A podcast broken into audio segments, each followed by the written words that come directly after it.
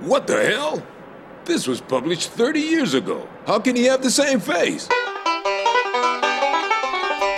Howdy, cowboys. How y'all doing? Welcome to ABC Woolong Club, an episode by episode digest of Cowboy Bebop. My name is Steve Cuff. And I'm Colin Tanner, and every week at OptimismVaccine.com, we're celebrating the 20th anniversary of Cowboy Bebop. We're giving you behind the scenes info, fan theories, creator history, bebop influences, and so much more. And Steve, we are returning from our longest episode yet, Ballad of Fallen Angels. I think we've exhausted that topic, even though I could do a whole nother show just about that episode. That's because you're a psychopath, Colin. That's true. But this week, we're here to talk about episode six. And you might not realize it, but this is one of the most important moments in the entire show. Because, according to one of the director's commentaries, I can't remember which one, the Japanese team said this was the episode when they finally got it. They said for the first five episodes, they had no idea what Watanabe was going for, but this was the moment it all clicked. Did it work? We're going to find out in a moment. But first, let's talk about Bebop history. This week for Bebop History, we're going to be talking about the character designer Toshihiro Kawamoto. Now, unfortunately for us, when it comes to learning about Kawamoto's life, our only real source is Wikipedia. And I do mean just Wikipedia, because when I checked the Wikipedia article sources, they just sourced back to Wikipedia. And I hate relying on Wikipedia.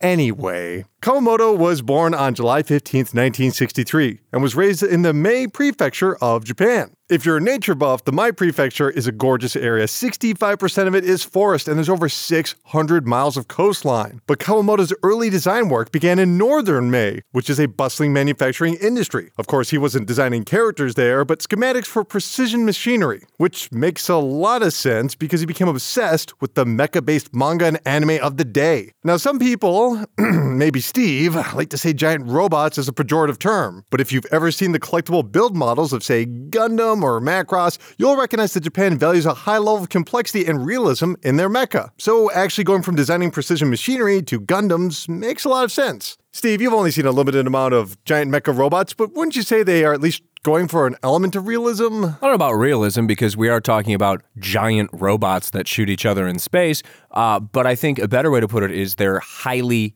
detailed. I like that. Kawamoto eventually enrolled in the Tokyo Design Gakuen College, a two year art school teaching everything from fashion to architecture, manga, and animation. Kawamoto graduated in two years' time, obviously, and by 1986, he began working for Sunrise Animation, doing key animations and in betweens which is just like it sounds, adding a drawing in between two other drawings to make everything look more fluid. Now, not to demean the work that these people do, but they're very simplistic jobs for anyone with artistic talent. The anime industry is more than happy to hire more people, pay them very little, and burn them out in a couple of years. Kawamoto's even mentioned that a lot of the people he entered the industry with are no longer a part of it. But Kawamoto advanced thanks to his glowing skill set. He recalls the director nonchalantly asking him to design some characters, and just like that, he was a character designer. Don't you think that's kind of intense if your boss is like, hey, you, this thing you never do, you gotta do it. And then every single episode, we're gonna be looking at your work. Yeah, that's that's a bit overbearing and sounds stressful. Within 10 years, he had worked on 19 different projects, the majority of which were in the Gundam universe, but he also provided key animation for the movie Memories, which is amazing, highly recommend it. He was an animation director for the World War II anthology film The Cockpit, which, if you ever rented anything from Urban Vision, you definitely know what I'm talking about. And he directed the animation for the series Golden Boy. All right, Steve, get this. The first episode of Golden Boy includes a scene in which the protagonist is getting so horny for this woman that he drinks toilet water. Hey, we've all been there. Who who among us has not slurped from the toilet when we are horny for ladies? And this lady is like in an office and she's wearing next to nothing. And he goes for a private toilet and he just can't get enough of drinking her toilet water. Wow, truly the golden boy of our time. Obviously, his next step was joining the Cowboy Bebop project. And let's talk a moment about the influence and rejected designs that he had. Let's start off with Spike. Now, Watanabe said his first vision for Cowboy Bebop was Spike, and then he tried to build everything around it. But Kawamoto actually designed him. He even calls Spike Space Lupin and City Hunter during interviews. Uh, the less you know about City Hunter, the better. But as many have pointed out, Spike actually looks a lot like Yusaku Matsuda from the TV show Tantei Monogatari. It ran for 27 episodes between 1979 and 1980, and the character, Shunsaku Kudo, is a detective known for his signature, albeit disheveled suit and his near constant smoking of camel cigarettes. So let's take a look at this, Steve. We actually have the drawings right in front of us, which was released in art book for Cowboy Bebop. Oh, yeah. Spike in the very first drawing looks like he has an afro, like a real deal fluffy, fluffy afro. Mm-hmm. His hair does look pretty fluffy, especially in this episode that we're about to discuss. But in this picture that you've got here, it's it's fluffier than usual. It's like it's like a it's like a beanbag chair on top of his head. You can see over on the uh, right hand side, we're just looking at this art book. He's wearing the trench coat from Battle of Fallen Angels. It looked like that was going to be part of his regular getup. And then look in the left hand corner, he looks like Sephiroth. Yeah, it's it's crazy that that's actually supposed to be a drawing of him because he looks like Vicious from episode five. I didn't include it, but there were drawings, early drawings of Vicious, and he did not look like that. So this is clearly supposed to be Spike. You know, I'll never have another chance to point this out, uh, but some people say Spike's cigarettes are always crooked as a reference to Dizzy Gillespie, the trumpet player, and the way that he would hold his bell slightly up. I think that's stupid and bullshit and a total lie.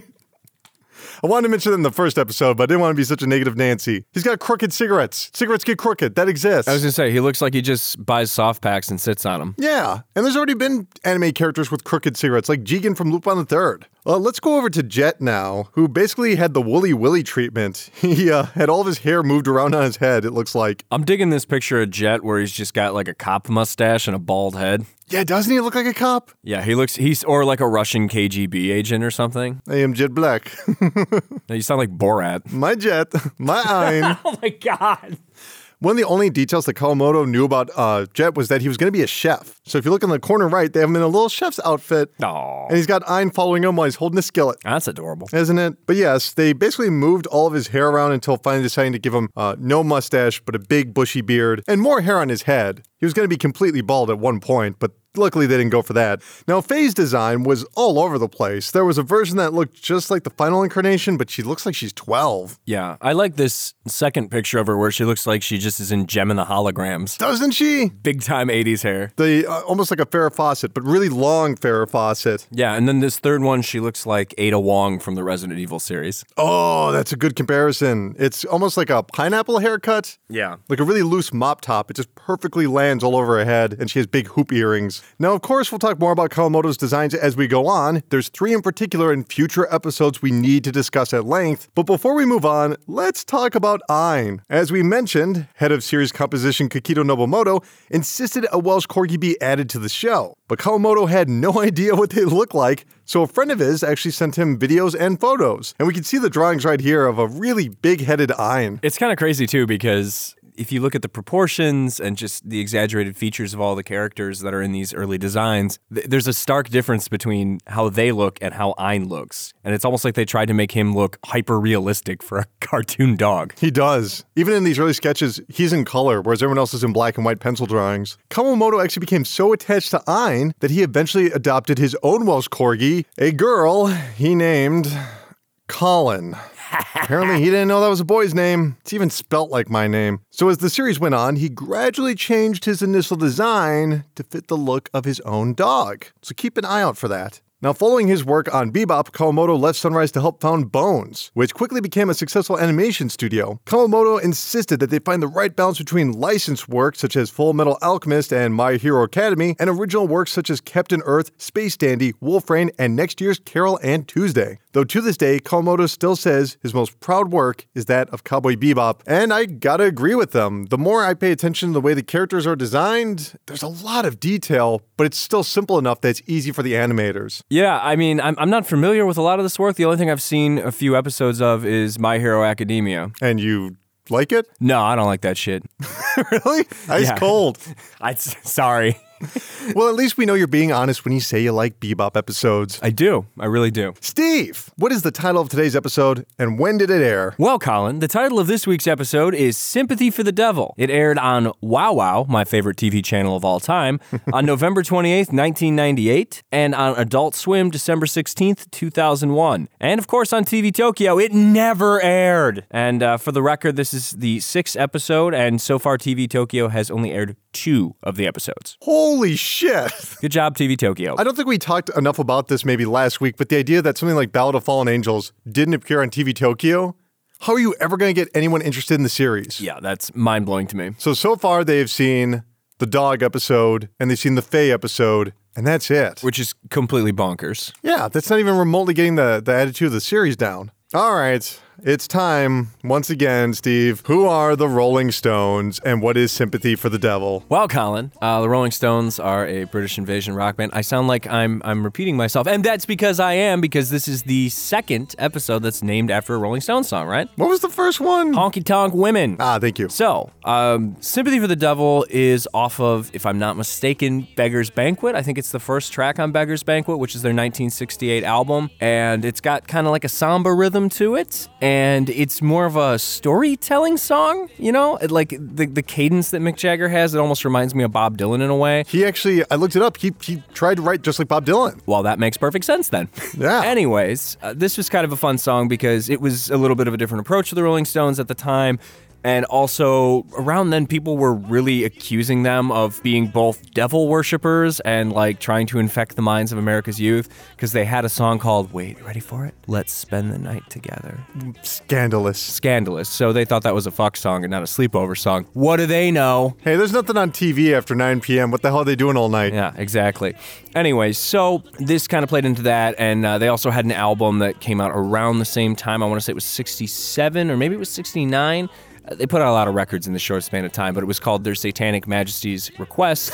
Uh, so people assumed that, you know, they're worshiping the devil. Okay, but you're a fan of the Rolling Stones, right? Yeah, absolutely. Where would this album and this song place in your general fandom? In general fandom, I- I'd say Beggar's Banquet is. I mean, It's probably a top three Rolling Stones album, uh, alongside like Let It Bleed and Exile on Main Street, uh, or Goat's Head Soup if you're a fucking hipster. Not gonna be honest, you know, because I like to listen to all the songs that the titles are based off of, and I really like this one. I'm not a huge Rolling Stones fan, but I think the difference here between this and Honky Tonk Women is Honky Tonk Women had a loose structure or no structure really, and I didn't see the benefit in it. I didn't see why it was like that, whereas this has that constant rhythm. Yeah, well, and, and this song too is really interesting just as an artifact from its time, like as a very popular rock song that was played on the radio. It's a huge hit for them.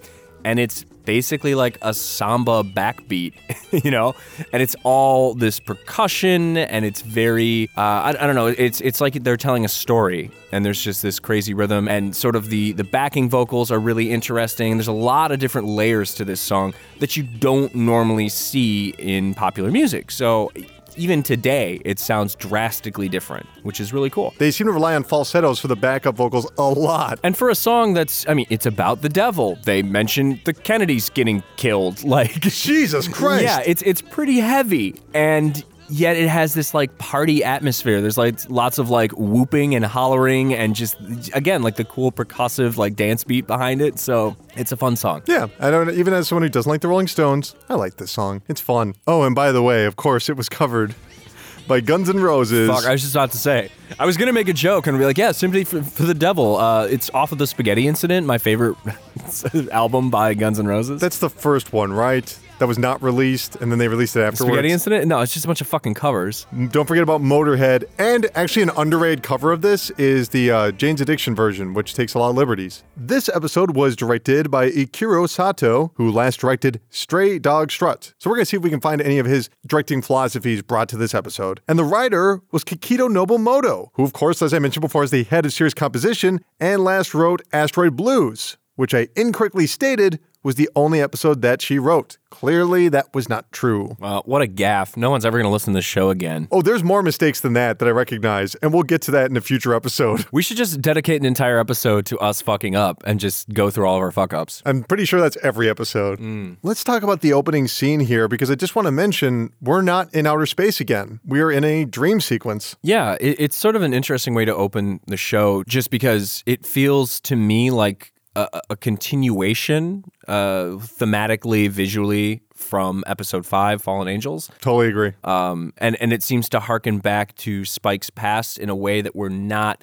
entirely sure what they're talking about. It just seems like it's from his past. So again, in Fallen Angels, there's all those flashback sequences where we see fragments of what he's gone through with Vicious and his relationships.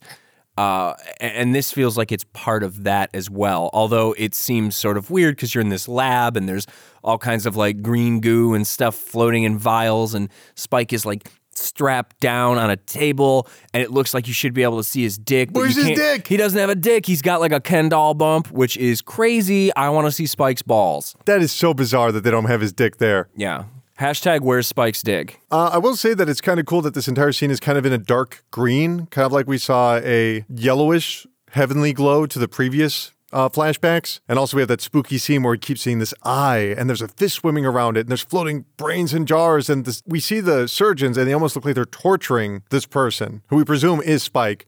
Obviously, he has the exact same hair as him. Here's my question. I wanted to ask this last episode, but I didn't ask it because, well, we were going long. Why do we trust everything we're seeing? Why are we just taking that and saying, yes, that's exactly what happened? Like, because I'm just like you. The very first time I saw this series, every scene I saw, I just said, that's exactly what happened. This is the gospel. I don't know. Well, it's hard to say, and I think on one hand you can say that memories, especially as they're portrayed in film, like they're not always accurate. I mean, even if you think about your own memories and, and how you recall, especially fond things from your past, often they get distorted in your head, and you remember them as something that you're more happy about than they, maybe they weren't so happy for you. Uh, Oh and- and man, I remember when I was on that gurney and they were well, cutting my head open. The flip side of that too is the nightmarish stuff tends to be exaggerated in your head. So What do you think they're doing? I think they're cutting his head open. uh, I mean, I don't, I don't know. I have no clue, and I'm guessing that it's going to be illuminated in future episodes. But I think the key here is not only does it link it to the previous episode, but once we get into the meat of this episode, it sort of works as a way to link Spike's own past trauma to the trauma experienced by the villain in this episode. Spike wakes up inside the bar. He's got his drink right in front of him. Looks like he's having three fingers of whiskey. I don't know. I'm just guessing there. But there's still ice in it, so he couldn't have been asleep for that long. He, he's dominated by this red hue. Really cool use of color and shadow here. And he's watching a small child on stage play that blues harp, play that harmonica. I don't know why, but it, it just every time I see that kid with the harmonica, I think it's hilarious. I know it's supposed to be serious and solemn, but I just think it looks so funny that a kid would even care about harmonica. It's kind of like those yodeling kids they got going on on YouTube now. I don't know. Did you notice that in the song that's playing over this, there's a drum, and obviously the kid on stage is alone just playing the harmonica? Yeah, I was kind of wondering about that too, which is weird because it kind of fucked with my head because I was like, is this diegetic music or non diegetic music? I don't know what's going on. I have never heard that term before. What is diegetic? Okay, so if music is diegetic, then we are to assume that it's being heard by the characters in the story. If it's non diegetic, then it's meant to be heard by the audience, but not the characters in the actual movie or TV show. Is that a term that just applies to music only or everything? Um, I've only heard it applied to music, but I'm sure you could use it in different ways. I mean, for instance, him uh, getting thrown out the window and flashing back might be non-diegetic, only to inform the audience, and he's not seeing it. Of course, that's not what's happening, but Yeah, I don't know. I've, I've only heard it uh, used in in terms of like music and stuff. A great example is the show Nip Tuck. Do you remember that? no, I don't watch garbage. Okay, so in the show Nip Tuck, they would always play songs that were thematically linked to the episode, but they would actually play them during like the surgeries they were performing. So they would be heard diegetically because the characters would be listening to them. But then later in the episode, a lot of times the song would play over whatever was going on again as sort of a reprise, but that would be non diegetically because it's not like the characters are actually listening to the song. That's really fascinating, and I've never heard that before. Diegetic Hey, and non-diegetic. The more you know, we're here to learn, baby. now let's go to our title card sequence, which of course is Sympathy for the Devil, which is the same shade of green as his dream sequence. I just think it's a nice touch. Well, we're on the bebop with Faye Valentine opening up the fridge, almost empty fridge, I should say, because there's one thing in there a sole can of dog food. And there's Ein just looking at her, just looking at her like such a good boy. Such a good boy. He has never looked cuter in the entire show, I would say, except for maybe the time he was handcuffed. Faye picks up the can of dog food, pulls out a fork, and eats it right in front of the dog. It's so mean. I mean, like, his Pavlovian response must be so confused at this moment. But there's something we really need to pay attention to in this section. Faye is talking about how girls need to be pampered because they're delicate and they're refined, and then she immediately just wolfs down the dog food. You actually hear slurping sounds. And she throws the hmm. can on the floor right next to the dog. Over and over and over again, we're given broad ideas about people. We're learning about roles that we impose on ourselves and other people that aren't true. And even the imposers know they're not true. But we continue to project them anyway. Keep your eyes open for that. It's going to be all over the place. And it starts with Faye saying, you know, girls are delicate before, you know, eating dog food. I just feel bad for the people on the Bebop because this is episode six where they still haven't made any money or really been able to eat anything. So Now, last episode, we saw that there were grenades and a handgun inside the fridge. Do they think probably ate the guns. so after this lovely dog food sequence, we finally get into the meat of the episode here, and uh, our boys are trying to get some money so they don't have to eat dog food. or maybe guns or, you know, whatever it is they've been chomping on. And so we see Spike and Jet, and they're back at this bar and they're kind of spying on their target, which is this guy named Giraffe, and he's worth 3 million wulong. And so Spike is wearing these magical glasses that we saw back in episode four, the ones that like let you scan someone and like see through their plastic surgery or whatever. Doesn't it just seem far more realistic now that these are just glasses that zoom in on people and maybe have night vision as opposed to just superimposing an old face on people? Yeah. No, they're they're convenient plot device glasses. They're they're very useful. Seriously, I just like the way that Spike looks with these glasses. He's so chill with them. By the way, just talking about here, the use of color. Spike woke up, he was drenched in demonic red, and uh, now the bar has a rustic yellow to it. So this is a very important part of Cowboy Bebop history and uh, really just popular culture history because I think this is the first time the word hipster is used to def- define someone, at least that I've seen. Yeah. So uh, Jet is talking about how he's a big fan of the blues. He's been a, you know, oh, I love the blues since I was a kid, blah, blah, blah. And Spike calls him a baby hipster. I started wheeling the blues when the doctor whacked my bottom on the day I was born. A baby hipster, very cool. he's, he- but he's into it. He's like, very Yeah, cool. Which this is like, yeah, like 1998. I, I can't remember anybody in the 90s using the term hipster to, to describe someone like that. Especially someone that likes the blues. Yeah. Now watch, of course, someone's gonna like the keyboard warriors. Gonna be like, Um, actually, in 1992, um, in this film, Oh, you know it's going to be like, well, you see, Jack Kerouac originally used the term, you know? perhaps, dear podcaster, if you read On the Road, Oh, trust me, they're going to go more obscure than that. They'll be like the Dharma bums. But of course, before they can catch Giraffe, Spike notices another bounty hunter and longtime acquaintance of Jet's. Fatty River is in the way. Now, some are saying that Fatty River is a play on the name uh, Muddy Waters, who, of course, is the famous blues musician. What say you, Steve? Is Fatty Waters? Fatty River. Thank you, Fatty River. Is he Muddy Waters, or is that just a quinky dink? I don't know. No, this sounds like you know how you can go online and like there's the Wu Tang Clan name generator. This sounds like they went online and went to the blues name generator. Can we just talk for a moment? Because we were talking about character design earlier. Fatty River looks so fleshed out. And that's not a pun. I'm saying like the character looks really well designed, the way that he's kind of got uh, almost futuristic overalls, his facial hair that doesn't quite cover up his lip. He's got those tiny sunglasses. The character design is a major step up from the very first few episodes, I think. Yeah, he looks like I don't know. He looks like a pro wrestler to me. Absolutely. And then we we get back on this hipster nonsense too because he's just like. I forget what, exactly what he says, but he's just like, "Yeah, I've loved blues since I was a sperm in my dad's balls," or something like that. And you're like, "Ooh." It's such a gross line. Also, I, I I love that this is all going on, and like Spike calls out Jet for being a hipster, but like, who is a bigger fucking hipster than Spike? Are you kidding me? Like, oh, my dangling cigarette. I'm kind of angsty, but also I care. I got thrown through a church window before it was cool. Mm. my best friend's name is Vicious and he doesn't like me anymore. That's like a hipster nickname. They, they were probably in a band together. Yeah, just call me vicious now. All right, I'm Spike. All right, Kevin. I love this scene though with with Fatty Rivers and Jet because you see that moment where Jet's like, "Oh God, not this guy. I don't like this guy." And we see Fatty when he calls him out. Just immediately, his first reaction is like, "Oh, I don't want to deal with him." But then they fake it. They go ahead and say, "Hey, how's it going?" They damn well know that they don't like each other, and they know that the other person doesn't like them either. But they're playing along in this role as friends, not just to themselves, but to a room full of onlookers. They're the loudest, most joyous people in the whole building, and it's completely fake. we start to learn that something is kind of up here with this young harmonica player that we saw on the stage. Uh, he leaves the building at this point and he's like pushing a dude in a wheelchair. And the guy that Spike and Jet have been following around, Giraffe, he sort of follows them out. So we know that they're all sort of connected in, in some way. And we should mention, of course, that the reason Spike is calling out Fatty is because he knows he's a bounty hunter and he's probably after Giraffe too. That's the reason Jet is calling him out so that way he can't get the drop on Giraffe. So Spike starts following along to a taxi cab. Yeah. Bike starts following Giraffe and trying to duck out of the way. All right, so there's this great bluesy song that's playing during the trailing scene called Don't Bother None. And it actually has an awesome vocal track by Mai Yamane in English. But we don't hear it. It's just the, the guitar just jump, jump. And I, and I was talking to you before we started the show, actually, and I was like, okay, tell me if I'm a crazy person or not. But this sounds like a sort of jazzed up, slowed down version of Psycho Killer by the Talking Heads.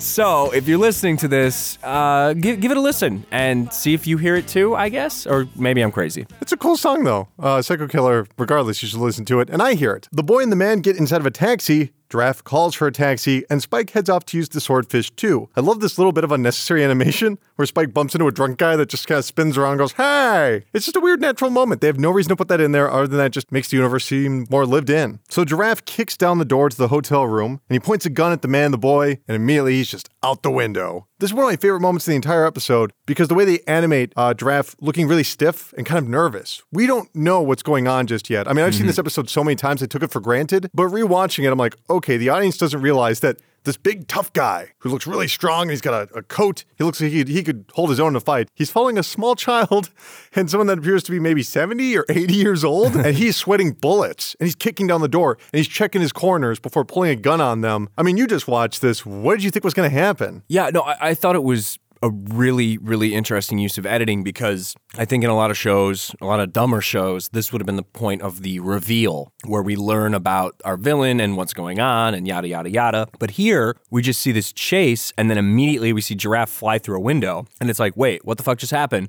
Is the comatose guy like some psycho killer? What's going on with the kid? Did you, were you going for the kid right away, or did you think that there was something up with the guy in the wheelchair? I thought there was something up with the guy in the wheelchair because he creeped me out. He does have that smile, which we later learn is him almost being relieved, but he, he's really scary in that moment. Also, by the way, we don't see his eyes. Remember that. We won't see his eyes until we learn who the real bad person is. Here's my issue, though Giraffe says, Give it back now. What the fuck is he talking about? He should be saying, give him back now. I, I know they're trying to hmm. swerve us a little bit. Yeah. We could have had an entire scenario where we believe that the kid was in danger. And in fact, Spike is going to say, you know, he sent me to save you to the kid, right? Mm-hmm. It's bad translation here. Yeah, and, and that's what I figured because I, I actually rewound this scene because one, I thought I missed something when he flew out the window. I was like, wait, what? And then that line, and I was just like, oh, I think that's just a botched dub thing. You think someone in the room would have noticed, though? Anyway, he flies out the window, and Spike sees Giraffe falling and quickly catches his body, just like he did with Ein back in episode 2. Hey, same director. What do you know? He catches him right on the swordfish and lands on a building and pleads for Giraffe to stay alive just so he can cash in the bounty. now, this very brief scene, I really love it because it adds a lot of realism to the swordfish, too. Uh, we have those bottom thrusters that just barely prevent the ship from crashing into the ground. And then we get those quick shots of Spike adjusting his hand and his foot to land the zip craft right on that rooftop. Now, ironically, now that Bandai Toys is out of the picture, the spaceships are way more interesting because they're of the world rather than the focus. Yeah. I, I thought that was kind of funny too, because in this episode and the last episode in the post Bandai era, it's just like, oh, now all the ship design is is much more interesting to me. You know, I think the reason being is that just like episode two, the ships are part of a world that we recognize instead of the abstraction of space and hyperspace. Now, I have a theory that Bebop is always better when everything's in the background and there's really nothing in the foreground. I'll explain that some other time, though. So at this point, Giraffe is like dying, and he warns Spike not to be deceived by his looks, and then he hands him this like ring with a pink stone on it, and then he sort of dies. And then the police cruisers shine a spotlight on Spike, and oh, look, another bounty missed. Looks like they're not eating. But at least they got a cool pink mood ring out of it. I, I don't know about you, but I didn't. I did not expect Giraffe to die in this episode just because he's designed so well. He doesn't look like anyone we've seen before. He's got a big, wide face. A very unique nose. Uh, there's individual straps on his boots. Like this seems like he's going to be a main character almost, and they just get rid of him after two minutes of use. All right, so he hands him the ring. Where are you? Are you still buying into it's the guy in the wheelchair? No, at this point, it's starting to seem like, oh, maybe it has something to do with the kid, I think. Uh, but then, you know, they, they go back to the bebop and they scan the ring and they figure, oh, well, it's, at least it's worth money. So, of course, Faye gets super excited. And then I love this little back and forth because, again, it's a great way. Like, you have this scene where a guy literally just gets tossed out of a window and dies, and you have like a murder child and like a comatose man and all this like fucked up shit. And then we have this great scene where Jet hands Faye a bill. You know, I think your heart's made out of lead. Not like me, I'm a nice guy. I have a gift for you. Yay! All right, what is it? An official invoice? An invoice for what? All the expenses you've racked up since you've been on our ship. And thanks for your business. Yeah, great. Anytime. That is the best voice acting in the entire episode. It cracks me up the entire time how proud Jet is to hand her that invoice. Also, for no reason, Ein walks across the screen at the end of the scene. He's on the right side of the screen, he walks all the way to the left side of the screen. No reason whatsoever. Because he's adorable. He doesn't need a reason. Uh, Schadenfreude and Ein. Lacking any real info, Jet goes and meets with Fatty, for dessert at a fancy restaurant. Now, call me crazy, okay? I often do. But I could swear this scene is lifted directly from the very first Jurassic Park movie, a movie I don't actually even really care that much about. But ever since I saw this scene of them outdoors, it looks just like the scene where I don't even know the name of the actor or the character, but you know, Newman from Seinfeld. He's meeting that one guy that wants to give him the embryo container, which is inside the shaving cream. You got so that's great. Customs can even check it if they want to. Let me see. Go on. There's enough coolant inside for 36 hours. No menthol? The, em- the embryo. And then Newman sprays the shaving cream into his hand and he wipes it onto the dessert tray full of desserts, including pies. Now, I might be out of my element here, but 1996, that was three years earlier. It's one of the biggest movies, and Jurassic Park was probably on Laserdisc at this point over in Japan. I don't know. I see it. Even the camera angles, and even Jet's wearing sunglasses, just like the other guy in the scene. But I do love that little shot of Fatty scooping up the whipped cream with a fork, and we see the indents of the prongs. Super cool. All right, so at this point, Fatty informs Jet that Giraffe was after his former partner. Wait for it, Zebra. Yeah, these guys are named Zebra and Giraffe, which are basically like the two animals that get the most fucked up by lions. Like, you, might, I bet they have a friend named like Wildebeest and another one named like Gazelle or something. And now that you mention that, they both look like Metal Gear Solid villains, Also true. and their name like them. oh my god. Anyways, they used to head up this self defense volunteer squad together. Which, Whoa, whoa, whoa. We, what the hell is that? um, I don't know exactly. Um, so they, they had like a shootout with some space raiders in an R&D facility near Mars and pretty much no one made it out alive, but then Giraffe was found tied up and 10 years later, Zebra suddenly appeared back in society in a wheelchair with this blues harp prodigy kid.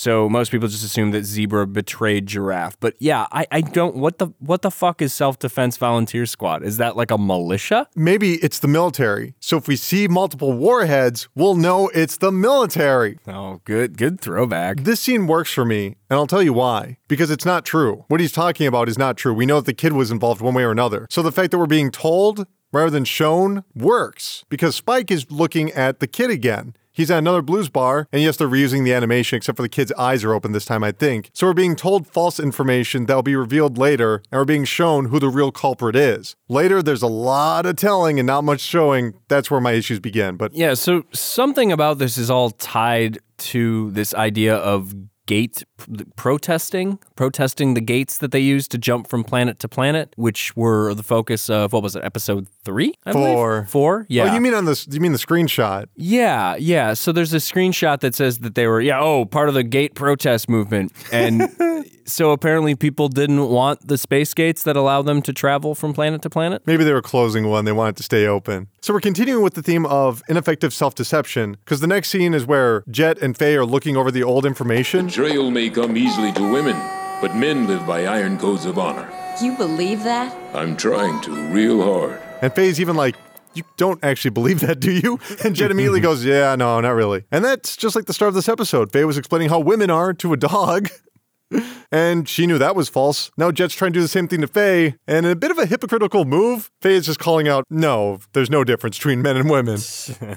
So the the next part is actually my favorite part, just from a very nerdy perspective, and that's where Faye and Jet they start digging through like space news microfiche What the to learn more information about when, uh, only to discover that it's just like, oh my god, this picture of this kid was from 30 years ago. But can we talk about how there's microfiche in the future, and for the space newspaper?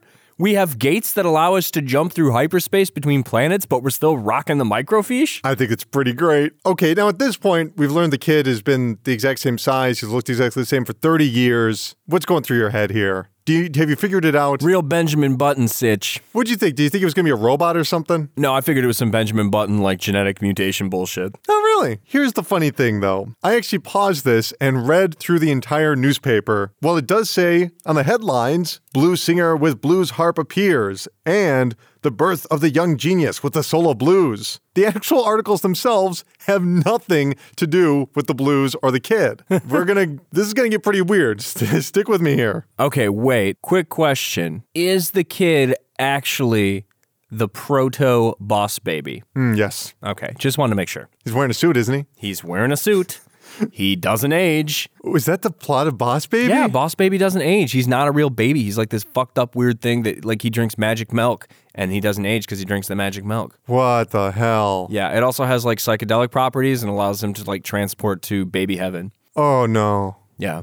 It's a real acid trip of a movie, man. The actual text of the articles appears to be lifted from the UK newspaper The Times, because I just Googled it, just typed in everything. We can tell this because both stories are from events taking place in 1996. They reference the United States government's ruling that the internet is free speech, that a mother of two attempted to abandon her children in Central Park, and that the trial of Vincent Chin Gigante, a mobster who attempted to fake mental illness to avoid prison time, is famously telling a psychiatrist that God is my lawyer. And it's listed that two of these stories are credited to the real life journalist Tunku Varadarajan, who also was a professor at Stanford and NYU, and whose English articles were only published at the Times during the mid to late 1990s. And I'm pretty sure Sunrise did not get approval for any of this. I just think it's pretty awesome that it was just like, oh, we need some text here. And it's just like, well, do you want to write something?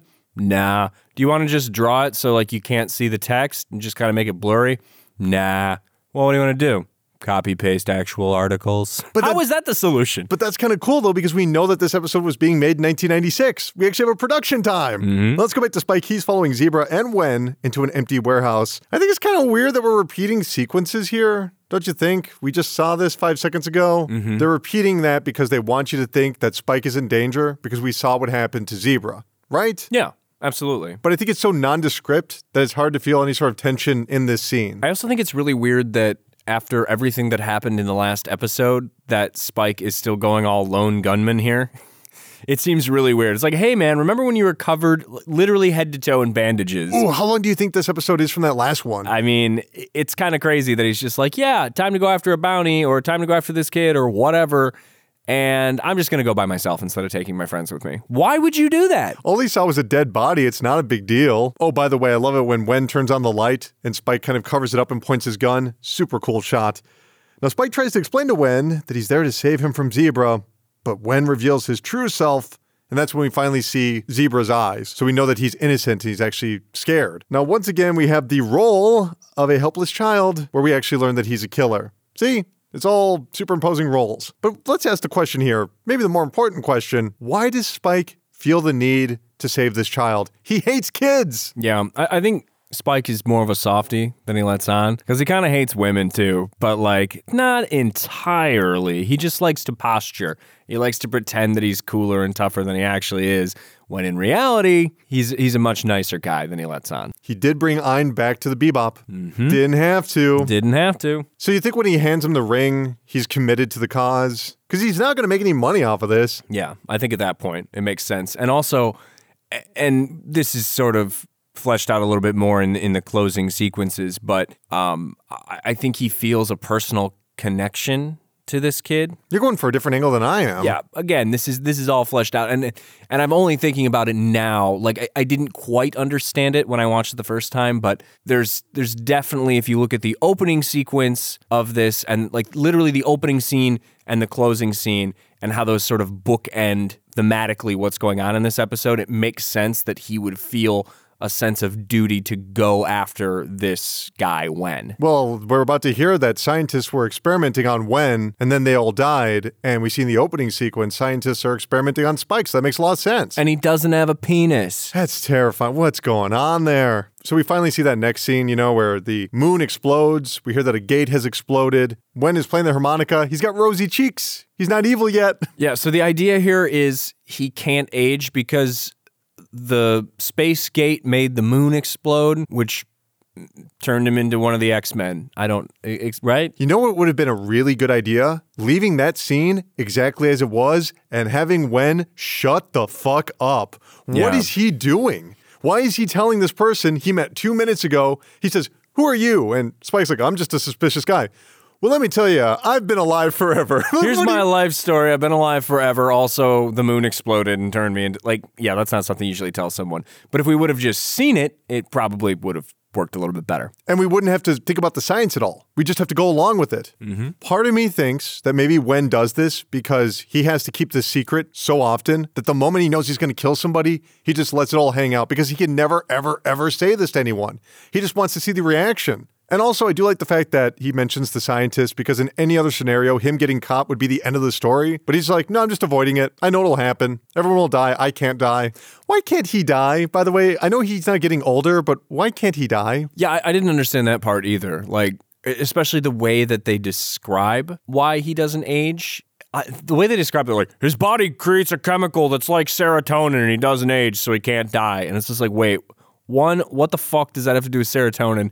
Two, why why doesn't he like when he gets a bullet to the dome piece? Why doesn't that kill him? Dude, how much blood is on the ground when he gets shot? I know, seriously. We do learn that Wen was being held captive in the R&D facility, and that's when he killed everyone there, presumably. He's a mass murderer. What's going on with Zebra, though? Do you think he's putting something in his drink that makes him not be able to move? How does this work? Yeah, I'm I'm not sure how he's got Zebra in this weird like catatonic state. Hmm. Essentially, where he's completely paralyzed, but he's still alive. I, I don't I don't understand, and and I, I get that he keeps him around, so it looks like he has an adult taking care of him, even though he's really taking care of the adult. What would be the alternative? He just goes to a foster home? Would that really be worse? Yeah, I, I don't. There's there's just a lot of questions about. I mean, it's kind of weird and fucked up, and it it makes him this like bizarre puppet master type of character. It actually reminds me of the the Batman villain. Oh, uh, the Baby ven- Doll. Uh, was that the ventriloquist guy? Oh, dude, no, Baby Doll looks like a child her Oh, entire yeah. life. Yeah, yeah, yeah. You're thinking of Scarface. Okay, wow. we got a lot of Batman villains crossing paths here, but I think Baby Doll was an original as well in the animated series. I think. there you go. Wait, why is it? Why does it remind you of Scarface? just this weird setup of you have this this guy who you think is in the position of power and this child who you think is innocent, but it's like obviously their roles are completely reversed. Hmm. I'm glad that you mentioned that because isn't it random that we just have a killer child in this anime? Where could this idea possibly have come from? I have a theory. Cowboy Bebop began production in 1996. And we know this episode was also likely produced in 1996 or maybe very early 1997 because of the newspaper. That same year, January 8th, 1996, on Nihon TV, they began airing the anime adaptation of Detective Conan. Or it is now, thanks to some poison slipped to me by a secret crime organization. Now I've got to solve crimes as a kid while trying to get my real body back. The clues are many and suspects abound, but I've always believed that with a keen eye for details, one truth will prevail. which has a protagonist who is a brilliant 16 year old detective named Shinichi Kudo, who stumbles onto a huge case, a conspiracy. Unfortunately, he gets knocked out and is fed a serum intended to kill him, but instead, it transforms him into a child. Yeah, child detective. you something. The cases with a hundred million dollars are hidden. At the hotel's front desk. How did you know? When you left the hotel, you hopped into a taxi with nothing but your purse. You really are a smart one. Thanks for everything, little detective. It's really adorable. So he's forced to play along as a kid named Conan Edogawa while attempting to unsolve the mystery behind his transformation. It's really light and it's super fun and it's really silly and there's always like three dead bodies in every episode. I know that sounds weird, but it really is a fun show. Uh, and it's been running nonstop in Japan for 22 years on TV and 24 years as a manga. It was huge in 1994. So I think this is sort of like a parody. They're looking at this sweet, innocent detective child and like, well, what if he could live forever? he was a murderer instead. The other thing that I was thinking of too, and this obviously came out like fuck, like ten years after the Cowboy Bebop episode aired, but have you ever seen that movie Orphan? No, It's it's about uh, well, there's a titular orphan, obviously, of course. and it's this little girl, and then all these horrible tragedies beset this family that has been adopting her. And uh, this is this is my favorite part of the whole movie. At one point, they're trying to figure out like, oh my god, is it her? Is she doing the murdering? So there's this scene where they hop on a computer and Google children that kill. like there's an actual Google search bar and they type that in and it's hilarious. And then they discover that she's not a child at all. She's just a tiny human who's actually a 50 year old Russian woman who likes to kill people. Do you think they might have taken it from here? I mean, it doesn't have like, you know, moon serotonin or anything, but yeah, I don't know. I mean, I guess you could also point to Child's Play, but that's a doll, not a kid, even though it's kid sized. And maybe Halloween, the opening scene with the kid, but whatever. I'm going with Detective Conan. You're going with the movie that came out 10 years later. Yeah. I'm going with time travel. but it's worth pointing out that this kid straight up shoots Spike in the arm And when Spike retaliates, he shoots the gun out of his hand. So Spike's still kind of a good guy. He's not a cold hearted killer until, of course, he blasts him in the back of the skull. But I still want to say, at the end of the day, how much cooler would this scene be if he didn't tell us anything and we just saw that splatter of blood and we knew he still escaped? Way more creepy, if you ask me. Oh, and of course, Wen inquires about the ring before he gets shot. So we know that the ring is going to be important. Now, the next scene, of course, we see Zebra is laying next to Ein. How cute is Ein in this scene? Um, always the cutest. Okay. Because here's my question Why is he there? Why did they take Zebra and put him on the Bebop? Where does he go after this scene? What, why do they keep bringing people on the ship that are not worth money? They either I think they eat him. Oh, God. Well, if you think about it, this is the only time we see him. Uh huh. And something tells me he's not going to be in the next episode, so we can only assume that he's been eaten. Yeah. They didn't make any money. They didn't go grocery shopping. They clearly ate zebra. This is weird though, right? Like, because you have to imagine that he had to carry him with his arm shot back into the Swordfish too and fly him all the way to the Bebop. That's a lot of work. Hey, you said earlier that this is a sequel to um, Ballad of Fallen Angels. I think this moment right here says that when Spike's getting his arm bandaged up and uh, Oh yeah, and he apologizes, he apologizes to Jet. which is nice. That's some good character growth, Spike. And it's good animation because we see Jet look up like, what? Yeah. Also, Jet, maybe you should apologize for being a dick and not accompanying your friend on this mission. What? Do you think he even knew? Oh yeah, maybe, but How would you describe the Alpha Catch? The device that just reads the brain. um, it's again convenient plot device brain scanner, similar to convenient plot device goggles. what about the convenient plot device ring scanner? Yeah, that too. All all important. It's just it reminds me. uh, Well, I'm going back to Batman again, but in the original live action Batman show, where it's just like, okay, we have a thing and we need to move the plot along, so.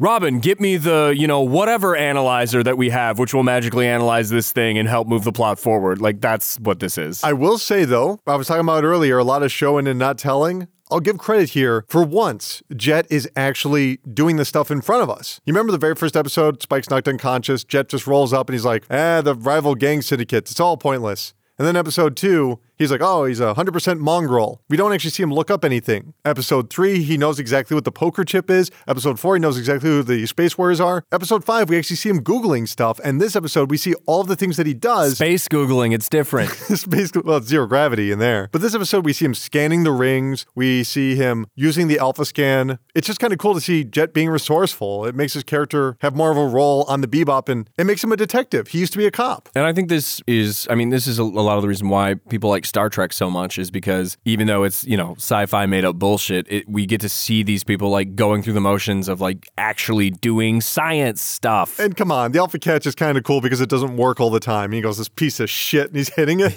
Yeah, and they just have this like looping, like, it looks like a shitty VHS tape that they rented from Blockbuster of this guy's memories. Anyway, the Alpha Catch might seem far fetched, but the technology is well on its way. In fact, there's a functioning device in Japan and similar inventions in other countries, but the one in Japan uses an fMRI, which tracks a subject's brain blood flow while they look at pictures of animals in natural environments. Now, in the test, they use these scans and they transmit them into an artificial neural network. And the pictures themselves look, well, blurry and junky, but they look a lot like the pictures themselves. Further studies of shapes and letters have also proven that the machine is not guessing. This is actually mind reading. So yeah, the Alpha Catch, actually kind of realistic. But in 2071, they have full video, which of course allows the Bebop to see Giraffe explain away how the magic stone works. Why would he do this? Why would he do this? Why would Gi- Giraffe run, runs in the room and just goes, this will return time to you? Like, Yeah. are you gonna go fight Cobra Hello, next? evil child. I will now show you the thing which I will use to make you die. What? okay. this is your only weakness. Look at it. This will soon be a future convenient plot device. And then we see the arm shoot him, and everyone in the Bebop is shocked. Jet is shocked. Faye is shocked. Spike is shocked. Spike, Spike, buddy, buddy, why are you shocked? You were there. You caught his body. Look at your arm. The kid shot Yeah, the kid you. also shot you. What? There's no reason. I mean, to be I shocked. understand why Zebra is crying. Poor guy. He had to see his friend get blasted. But Spike, you should not really have too much of an emotional reaction to this. We then cut to the rooftop where Wen is uh, playing a harmonica, which I think is actually a nice moment because it shows that Wen plays a harmonica because he likes it. And if you think about it, it makes sense. He's a kid. He can't drink. I mean, relationships are pretty much out of the question. Yeah, does this kid fuck or what? So we then have the scene where Jet explains that the ring stone is built from vast amounts of energy merging together from the gate explosion. Exposure to the energy slowed or even stopped Wen's aging. He's producing vast amounts of melatonin, almost like a plant. And that almost like a plant bit, I had to Google that to find out because I'm like, what, what does that mean? So maybe he's a tree person now? Does that make sense? Or do you think that that's like. no, it's all mumbo jumbo bullshit. he mentions all of this stuff. And Spike just goes, yeah, as if. which caused me to like laugh out loud because it's like, why did you say that? It's so late 90s. It- it's it's super weird. That'd be like if I don't know if if you said something to me and I was just like, oh, it's the bee's knees, Colin, like it's 1920 or something. Thanks for listening to Wulong Club. Hang 10, everyone. Radical. But but think about it for a moment. So far in this episode, Faye is explaining how women work. It's a load of bullshit. Jet explains how men work and how they're different from women. It's a load of bullshit. Enemies act as friends, even though they know it's a lie. So when Jet explains this to Spike, and Spike goes, "Yeah, as if," Jet immediately is like, "Yeah, I don't understand this either."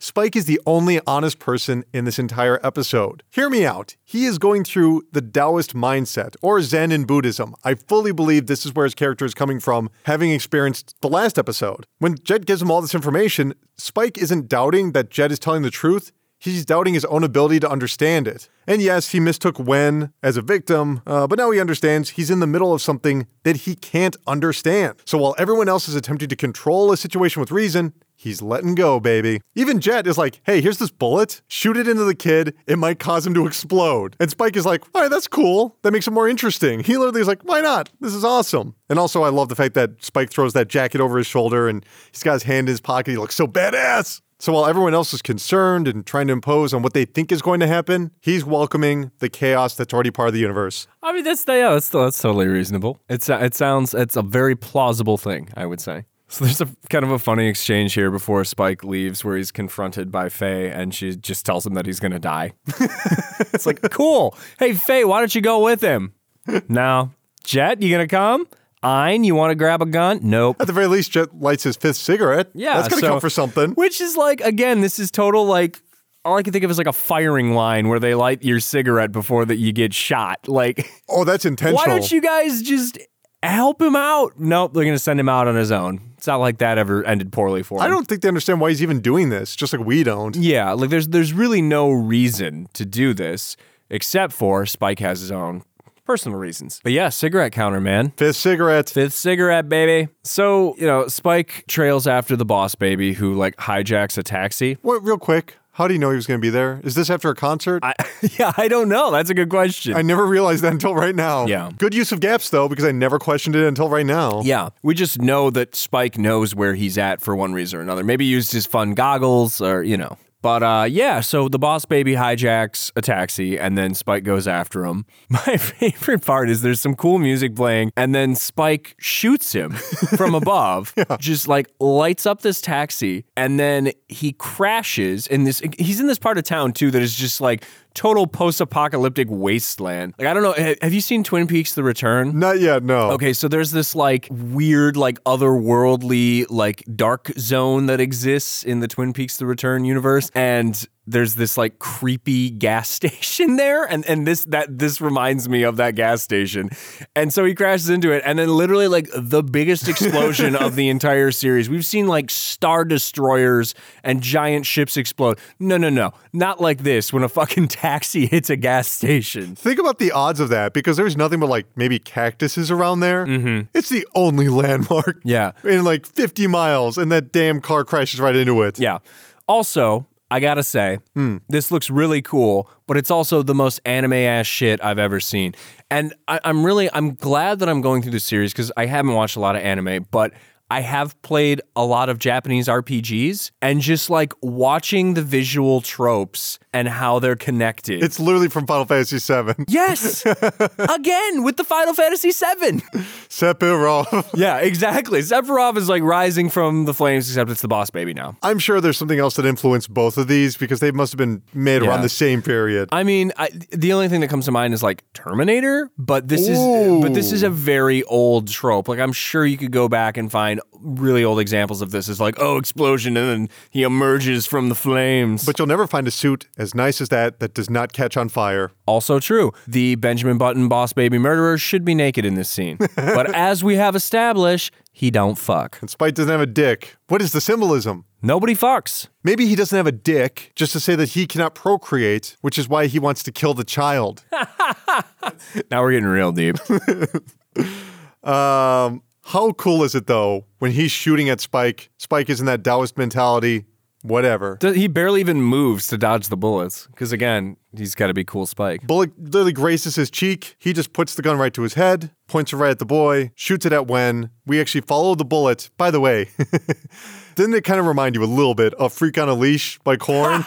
no, that was after this. Yeah, sure, sure. But the idea of the bullet following and just going right in the kid's head in the fire. Also, I love the sound effect that that happens when he gets hit in the head. Oh, yeah. Wen experiences the horrible pain of aging decades in a matter of seconds. So this is gross because he goes from the boss baby to like a fucking like raisin. He actually looks like one of the zombies from Plants vs Zombies, just like oh God, no! I can see it. I can see it. Do you think? Okay, do you think that he's feeling like because it all happens and then just immediately he's like, "Oh crap!" and he's on the ground. Mm-hmm. Do you think it's because he's aging really fast, or is it because he's now just he knows what it feels like to just be eighty or whatever it is, and that's just painful? Yeah, well, and the other thing is too is like I don't know if we've had a real indication that not only can he not die or not age, but I don't know if he's ever felt like pain or something. Like, man, I'm in my fucking 30s. Sometimes I get out of bed, my back hurts, and I don't think he experiences that even when he gets, you know, shot in the head or blown up in a taxi. Like,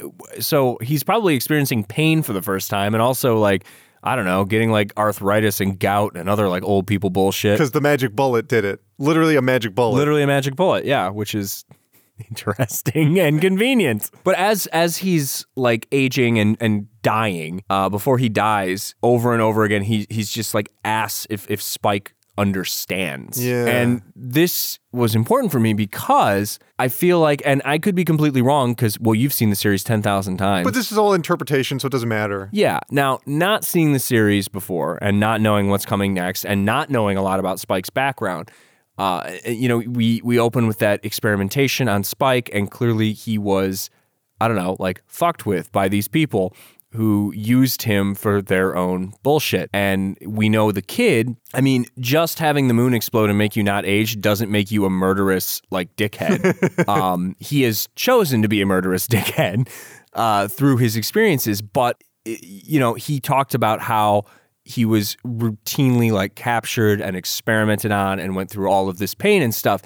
And I think this is why Spike felt compelled to continue to pursue him because once he found out who he was, and we saw, you know, in Spike's opening scene where we see that he experienced this pain, this experimentation, this whatever was going on with him, that he felt sort of like linked to this kid in a way. Can we merge our ideas together? Because think about this Spike's not afraid of him. And I'm sure that's kind of new for Wen. He must freak out everybody. So I think there's almost like a mutual understanding that neither person cares. They're accepting whatever comes the future. And that's why maybe he says, Do you understand? Because he thinks, Whoa, okay, maybe you actually have a clue of what's going on. To follow my point again about Taoist mentality, Spike's like, Yeah, right, as if. Says as if again. So once again, everyone's trying to control the situation with ideas and rationale. Spike rejects it. He accepts that he does not understand the world around him. And he picks up the harmonica and he blows in it, not producing a sound, which I'm sure someone will know what that means. I don't quite get that. I don't get why he doesn't make a sound. But he picks up the harmonica, throws it in the air. We keep cutting to Spike lifting his hand. So you see the harmonica lifting his hand, the harmonica lifting his hand, the harmonica. And we see that it's not a gun in his hand, it's his hand shaped like a gun and just goes bang as we cut to see a space cowboy. One of my favorite endings. Now, I think the reason he does this, you know, the, the whole harmonica thing is he's relieving stress. I just assumed that he was a fan of uh, former WCW superstar Diamond Dallas Page. And also think about it. So this is 1997. DDP is definitely on the rise in WCW. I, I think we're going to put that in the official canon right there. Yeah, official canon. Put it on the Wikipedia page. Now, before we get to our final thoughts, let's go to that Spike cigarette counter. Five cigarettes, only one, which was actually lit by Jet. But now let's turn to Dr. Cuff. Doctor, can you tell us about the Inometer? How would you rank this episode for its Ainess. This is a great Ein episode because we get to see him being cute as hell. Uh, even though Faye's a total dick to him and eats his food, he remains cute as hell. He comforts Zebra in his time of need on the table. And uh, he's just, you know, generally good for morale. So, what can you possibly give him other than a 10? What's that exactly? Sen, it's a 10. A 10. Oh, good boy. Plus, we got to see him walk along the screen, which I would love to steal that walking animation and just put it as a GIF. Now, Steve, you've been digging in the depths of Funimation and Internet Movie Database. Tell us what the viewers thought of this episode. Well, over on Funimation, it got four stars, which is down from four and a half in the last episode. Out of five, we should say. Out of five. Out of 50, this episode's The Pits. and over on IMDb, it's a 7.1, which is down from an 8.3, but it's the third highest rated episode so far, which I don't know if that's good or bad because we've only had six episodes, so that puts it right down the middle. Pretty much. Also, 7.1 is within the range of every IMDb score ever. That's true. But what say you, Steve? What did you think of Sympathy for the Devil? I thought it was more of a 6.9. what? No, I'm, I'm kidding. Uh, it's a fun episode. I think it's it fits in the mode of uh, okay. So you mentioned earlier that this was the episode where everybody got it, and I think this is the episode where you get the the visceral violence and the seriousness and the mature themes of like episode one and episode five, but you it also has that kind of fun, playful feeling of episodes two and three. So for me, that makes total sense. Is this the best episode? Not necessarily, but it makes sense as like this is a convergence of all the things that we know about Cowboy Bebop so far. It makes perfect sense, and it's it's fun. It's an entertaining episode. It's got a good villain. Uh, love me a boss baby who don't fuck. So why wouldn't I like this? I will say I had a lot of issues with Gateway Shuffle, as you remember, because I thought the third act was really sloppy. I wasn't a huge fan of the monkey missile. But my main concern was that the tone didn't work. The tone just was all over the place. And like you just mentioned, there are scenes where they're joking around about, hey, Faye, you got to pay some bills. Spike, you're going to die. And then we're going to a horrifying childhood trauma that gives someone eternal life and near death, and then almost Zen Buddhism. But the thing is that it gives enough time for each of those sections to breathe.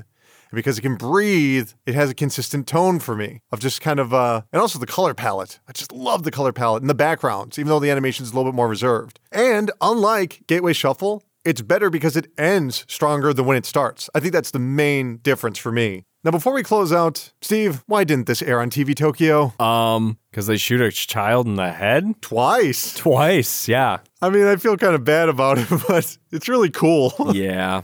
I mean, that's the only thing I can think of. Also, TV Tokyo's dumb as hell. All right, Colin. Well, that about wraps things up for this week. So, if you're listening right now, stop what you're doing. Look at your phone. Look at your PC. Look at your MacBook, whatever you're using. And in the description for this podcast, you will see a link. That link goes to our iTunes page. We need you to review our show.